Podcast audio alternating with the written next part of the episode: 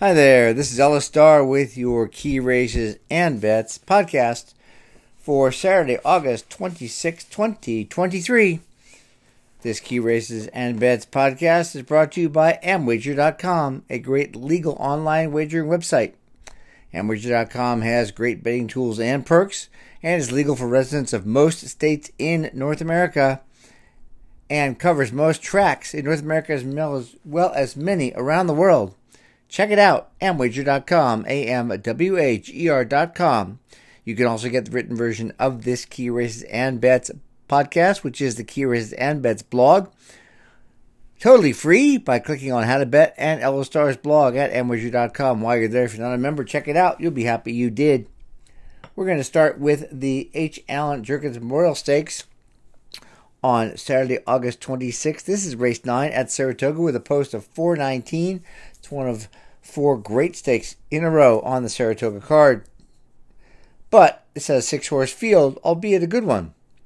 I'm going to start with only one pick, and that is New York Thunder, who opens at 5 to 2 and may stay around 5 to 2, given that Bob Baffert has two horses in the race Arabian Lion opening at 2 to 1, and Fort Bragg. They'll both be lower. Fort Bragg's 5 to 2 morning line. They were odds on favorites recently, and I think they're going to be bet again.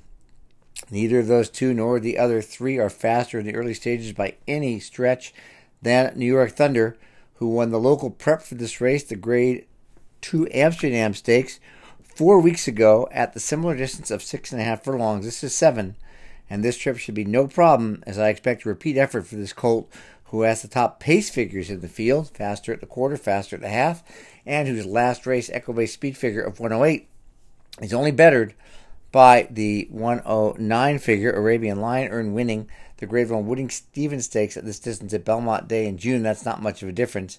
Having the benefit of a race over the track for New York Thunder over the others is a big advantage, in my opinion. And now he's making his second start at the meet, second off a three month layoff. I think New York Thunder is the one to catch and beat. I will bet New York Thunder to win at 3 to 2 or higher. This is a low odds overlay. 3 to 2 or higher for win bet in the H. Allen Jerkens Memorial Post 9, Race 9, Saratoga Post 419 Eastern. There's opportunity for doubles and pick three profit here because there's some prices coming up. So the first double I'm going to play is in Race 9 New York Thunder and Race 10 All. And the other ticket's going to be in Race 9 All and a Race 10 Caramel Swirl. Similarly, I'm looking to play two pick three tickets, a dollar minimum. They're not that expensive. In race nine, New York Thunder. In race 10, All. In race 11, Soldier Rising, Verstappen and Channel Maker. That's Soldier Rising, Verstappen and Channel Maker. The second ticket is going to be race 9, All. Race 10, Caramel Swirl. And race 11, Soldier Rising, Verstappen and Channel Maker. And there's value here again because none of the three in the 11th race, the third leg of the pick three, are favorites. And Caramel Swirl opens at good odds and New York Thunder might be the third betting choice. Moving on to race 10, the Ballerina Handicap, post 455 Eastern, Saturday, August 26th.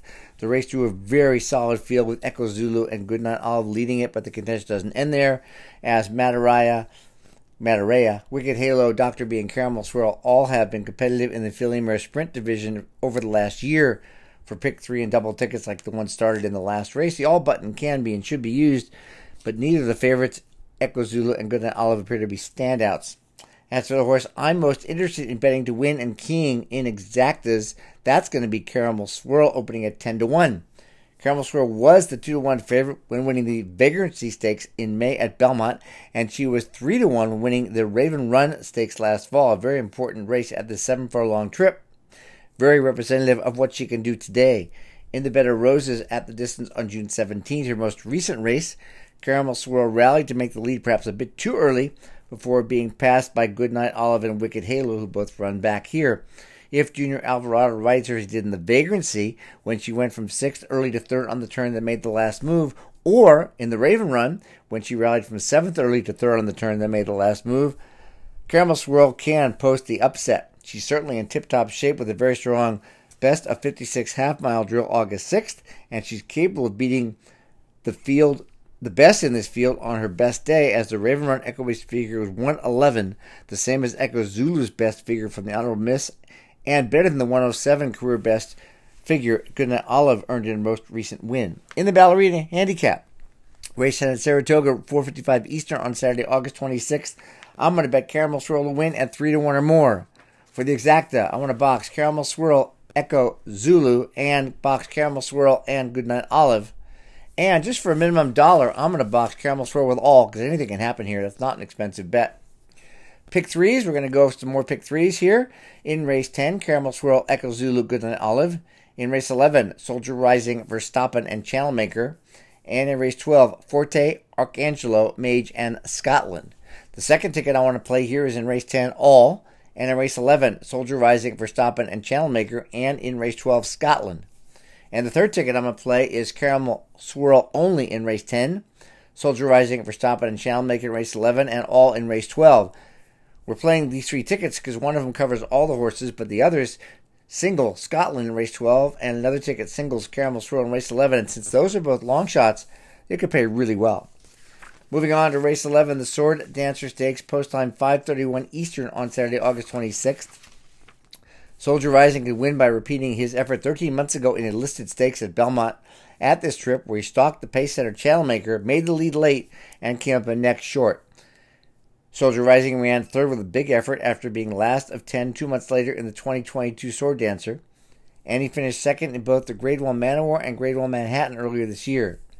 He lost all chance when Rebel Romance fell in front of him in the Bowling Green Stakes last month, forcing him to check out of the race.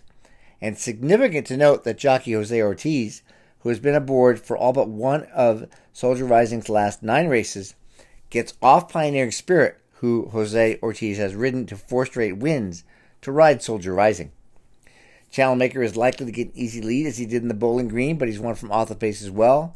The nine year old still loves to run and was second in this race in 2018 after winning the Bowling Green, just like he did last month. And he won the Sword Dancer in 2020 with Manny Franco up, same as today. Verstappen won the very similar Elkhorn Stakes at Keeneland this spring for a career best effort, beating multiple graded stakes winner Red Knight by a head. In the Bowling Green last month, he moved up from fourth to second, but was no match for Channel Maker, who had an easy lead from the start.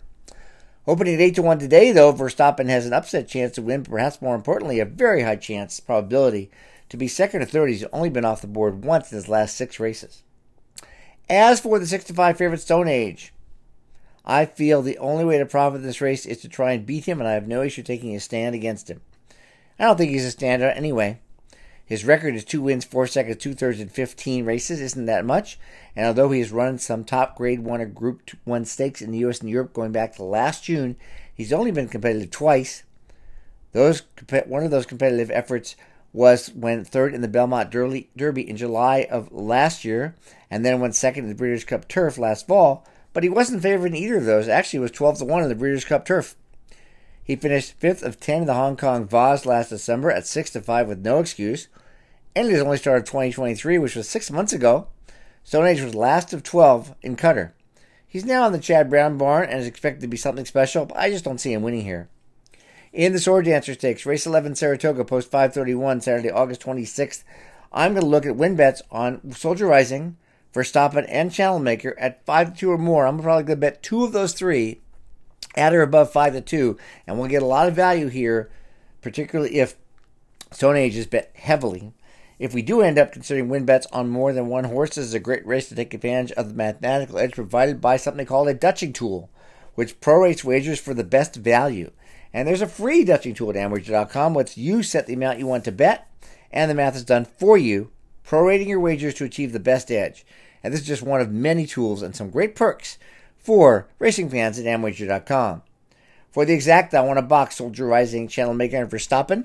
And then I want to play a trifecta with Soldier Rising Channel Maker and Verstappen in first, with all in second. So Soldier Rising Channel Maker Verstappen overall over Soldier Rising Channel Maker Verstappen. The reason I do this when we play the exacta and the trifecta is we win if any two of the three finish first and second or first and third, and if all three hit the board, we win both bets. I did mention the Travers Stakes on the pick threes with Forte, Arcangelo, Mage, and Scotland. My top pick is going to be Scotland. My second pick is Forte. The two uh, a little less likely, but I'm using them. But that is part of my Race of the Week analysis, which you can get at equibase.com. equibase.com. You can get the Race of the Week by going to equibase.com, click on More, and then click on the Race of the Week, and you will be able to read my analysis of the Travers Stakes at Saratoga.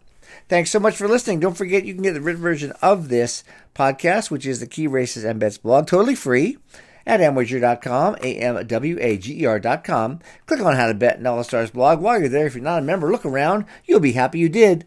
Thanks so much. Let's make some money. We'll talk to you next week.